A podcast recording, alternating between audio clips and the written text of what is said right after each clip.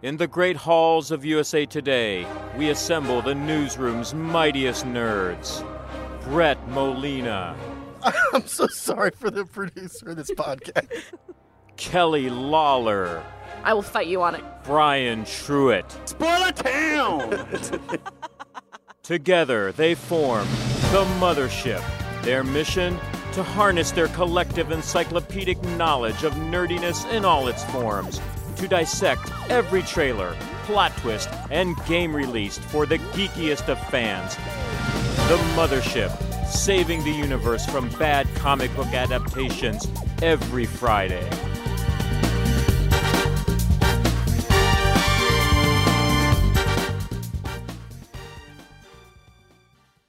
All aboard the mothership, the Geek Culture podcast from the USA Today network. Thank you so much for joining us. Let's meet the small crew today. Uh, I'm Kelly Lawler. I watch television, and if I could make a Westworld park, it would be Elizabethan England theme, but you know, with hygiene. Uh, if this is your first time listening to us, welcome. New episodes of The Mothership are available every Friday, and you can subscribe to us for free on Apple Podcasts or wherever else you happen to like to listen. And while you're on Apple Podcasts, if you go there, it would be so lovely if you could leave us a quick review about the show. By doing that, you'll be helping other fans who love nerdy and geeky pop culture find us. And as a thank you, we'll give you a very special shout out on our next episode. It's really fun. We read what you say word for word. It's pretty cool. So please try it out. Tell us what you want to see from the show moving forward. It's all upside. And don't forget, along with leaving us a review, you can get in touch with us on Twitter. We're at Mothership Pod, or you can send an email to mothershippod at usatoday.com. And a quick programming note, I'm flying solo this week since, as many of you guys probably are, we're rocking remote work right now in these interesting times. So stay safe and wash your hands. And we are keeping things simple. Brett and Brian are working from their houses with their dog. I'm at my house with my dog. It's all very exciting. So now on to the main topic. Here is a clip. I was born into this world, and my first memories of it are pain. For my kind, there was one place we were never allowed to go your world.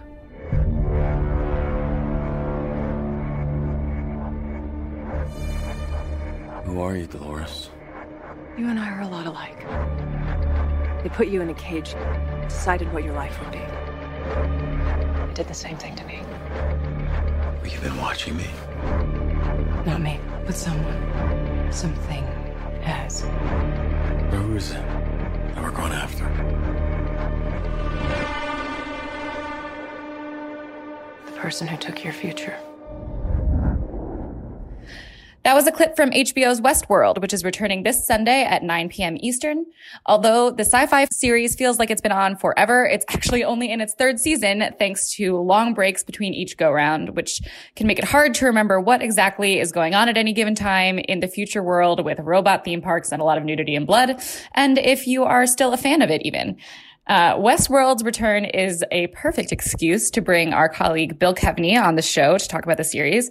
He is a great TV reporter who I work with all the time and has been covering Westworld since it premiered in 2016. And recently he got to talk to some of the cast and producers about the new season.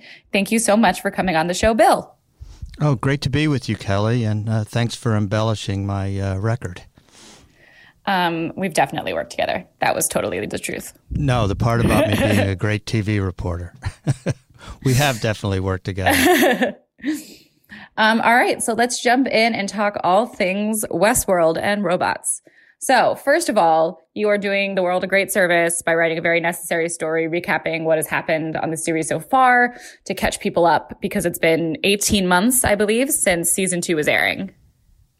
Actually, maybe more closer to 21 months. It's June of, of 2018 was the last uh, uh, original episode. So that's uh, that's nearly two years, which would be a long time for you know one day at a time. But it's like forever for a show this complex. It's a, it's a long time, and I think uh, watching some, especially the finale of season two, is is really helpful. I found it helpful. So, what are the big things we should remember from the finale of season two? You just rewatched that. A lot of the things that we found out certain stories about the Forge, which was a place where the uh, Delos was uh, uh, collecting the guests' memories, and we found there was another project going on there. I'm not. I think that will play into the new season. There was a huge massacre of of android hosts. The hosts uh, being the uh, pretty much the robots who are the entertainment for the for the human guests at this very futuristic theme park. Many of them were killed, although, as we know, with with hosts, they can be, uh, you know, they're decommissioned, not dead. They can be recommissioned.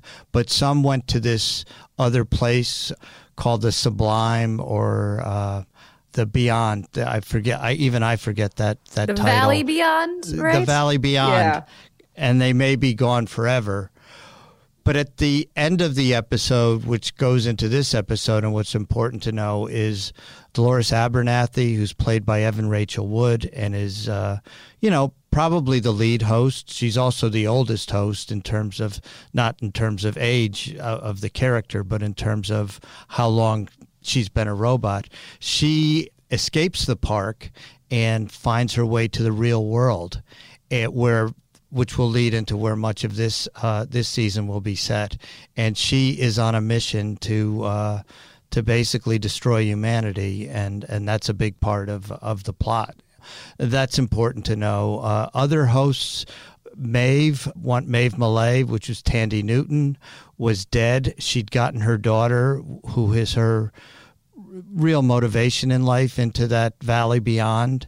But but she will be back this season one host Bernard is is going to be recreated by uh, he was recreated by Dolores and he will be in in the real world and we will also uh, find out what happens to Charlotte Hale who was a human theme park executive she was killed in the season finale but Dolores had made a copy of her a host you know android copy of her and that version will be in the real world too.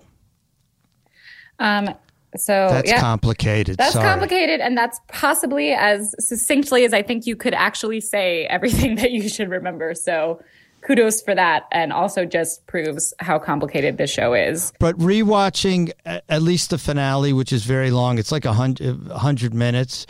And, you know, recaps and uh, older stories are extremely helpful. I- I, can't imagine a show like this before the internet age. It, it really helped me remember things and see things I didn't see. And, I, you know, I, I think this is a show that you would benefit by a little research before you dove right back in. Yeah, I totally agree. I was trying to rewatch some of it before I had to watch my season three screeners, but alas, uh, time ran away from me. So I read some recaps. I visited Wikipedia, and that was very helpful. Although still, there were times when I was like, "Who is this? What is happening?" But season three is set mostly in the real world, which we haven't really seen so far in the scenes that were in seasons one and two. So what's really exciting, and we saw a bit of this in the trailer, is we get to see sort of what it looks like. Like, what is the real world like? Our hints have been few. You know, they wear mostly clothes that look like 21st century clothes. The the humans who work in the theme park. Um, we know there are corporations still and there are rich people who can pay to go to the theme park, but what is the world like? So seeing the real world was something I was very excited about in season three. Bill, you talked to the producers, to Jonathan Nolan and Lisa Joy about what's coming. Did you talk to them about how they built this, this real world outside their fake little West world? Well, one of the funny things was part of it wasn't so much building because much of a, a bunch of it was shot in Singapore, which is this very modernistic, almost futuristic looking city already. And uh, Aaron Paul, who's joins the cast this year, and Evan Rachel Wood, both marveled about the the, the modern look of it. Los Angeles, I didn't talk to them about this, but it's clear they've added special effects to uh, you know to glam up the skyline and make it make it look more like it's set in 2058, which is when the show is set. And uh, also to point out for listeners, uh, this takes place like about three months after the action at the end of season two. Yeah, the Singapore thing makes so much sense to me, even though I didn't remember that when I was watching, because the the cityscapes we see have so much greenery in them, which is a big part of Singapore, I know, and other cities that are trying to sort of counteract their environmental impact as cities and put green roofs and green walls and just bring as much nature into the the urban jungle as they can. And that was like a big theme of all the cities that and scenes that we saw that have been taking place in the real world so far. Yeah completely. And we we still this season are at the theme parks bernard who's played by jeffrey wright is kind of on his own it was at the end of last season i still don't fully understand it Dolores had recreated him, but said he would not be an ally, that he would probably be uh, a rival. So I don't quite under, but he was necessary. So I don't quite understand that, but I'm sure, hopefully, I'll understand it a little more as we go along. But he travels around. He ends up back in uh, the old uh, Westworld. In fact, you see that that famous church setting in in some of the teaser clips but he will be back and forth. And then Maeve, who is Thandie Newton's character, she was dead, or as she told me, she was decommissioned uh, at the end of season two, which means these you know beings can be brought back to life. She is in a new theme park that we haven't seen before called War World. And you may have seen that if you've seen the trailer. It's set in a 1940s Italian village that's under Nazi siege. So she's in a new narrative, uh, even as all these other activities are going on in the real world. Um, so this season um, sort of takes on a new theme, kind of the season two uh, kind of moved beyond the just talking about the sci-fi in terms of robots and how ethical it is to, you know, do whatever we want to um, artificial intelligences and these things we think are things and not people. And then season two had a lot of story about how Delos was trying to use the park to create immortality, to data mine everyone who came to it and to create a way to put human consciousness into the host bodies and live forever for the rich people.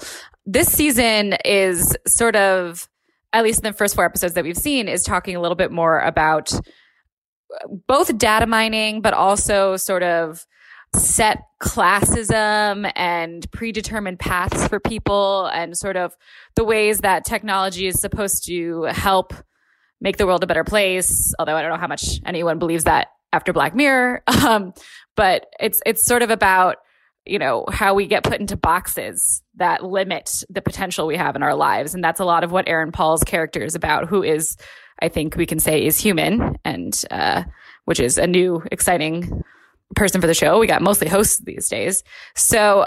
I thought that was interesting. I still want to know more about the immortality thing, Bill. Do you think they're going to come back to it in the back half of the season, which we didn't get ahead of time? I hope so. And yes, uh, the back half, the, this season, there are eight episodes instead of 10. I hope they get back into that because I found that an intriguing element that came in at the end of last season.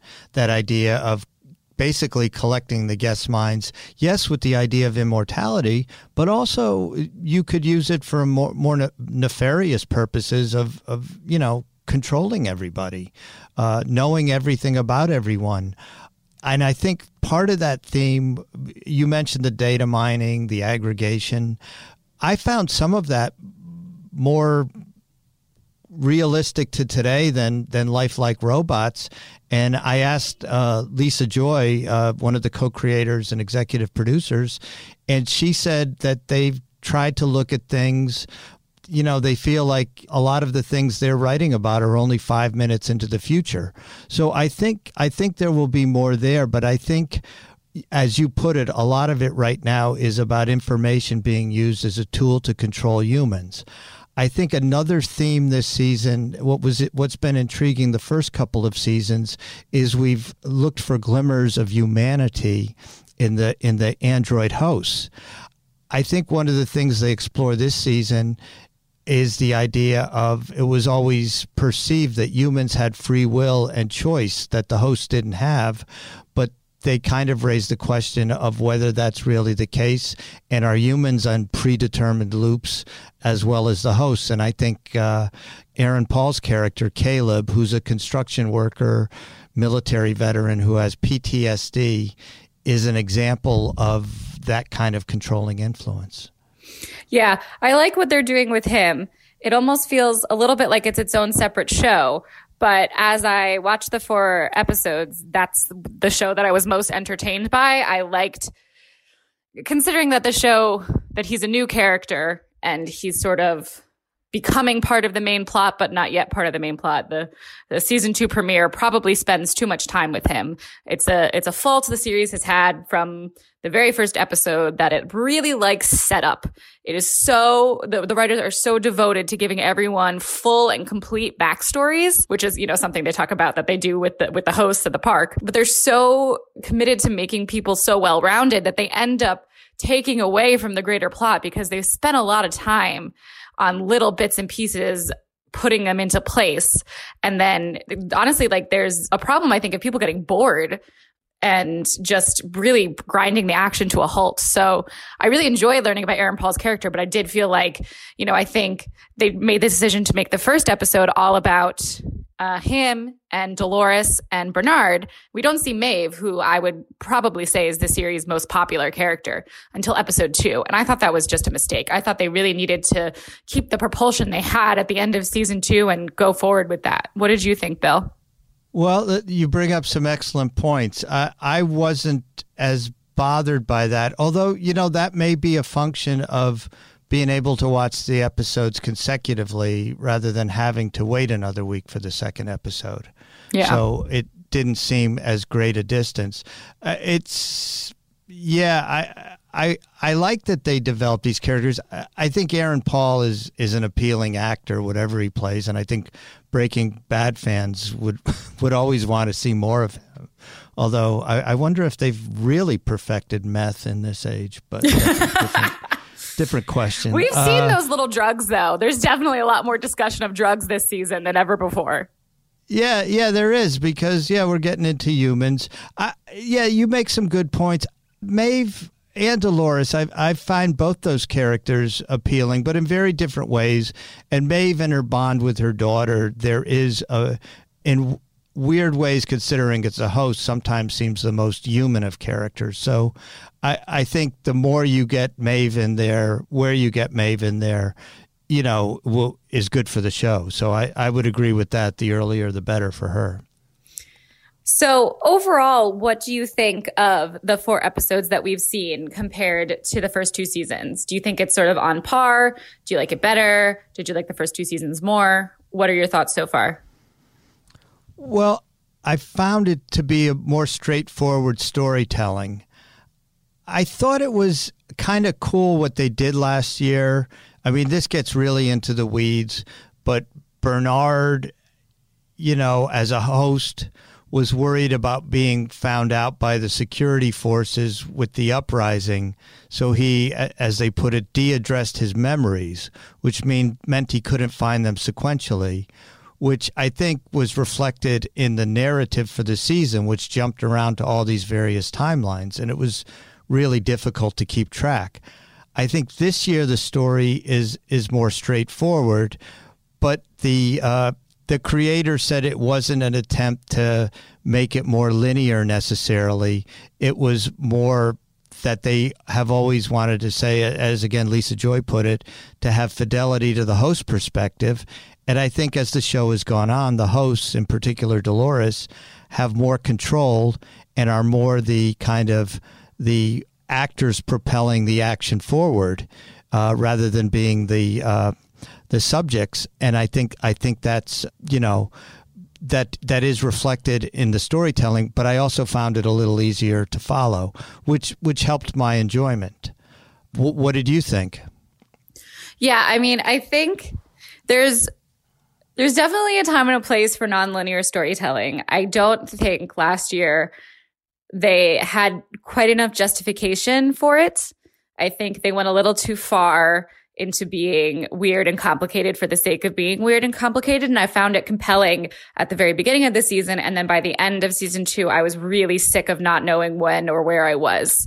And it was a little bit of a repeat of season one where we have the man in black in the present and then you had William and Logan in the past and you thought it was all happening happening concurrently and then you realized that the man in black is William. And that was a really good twist and that was done really well. And then in season 2 they tried to make it too big and too hard to follow. So I appreciate the linear storytelling here.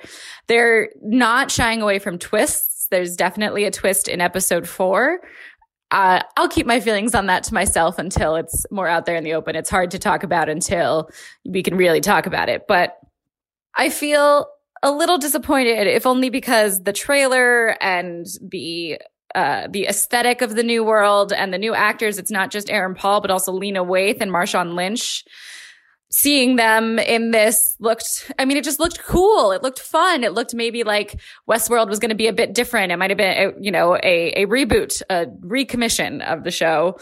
And watching it, it's certainly different looking because we're in different places, but the same problems that have bothered me the whole time are still there. And there's definitely amount, an amount of enjoyment I can get out of the show.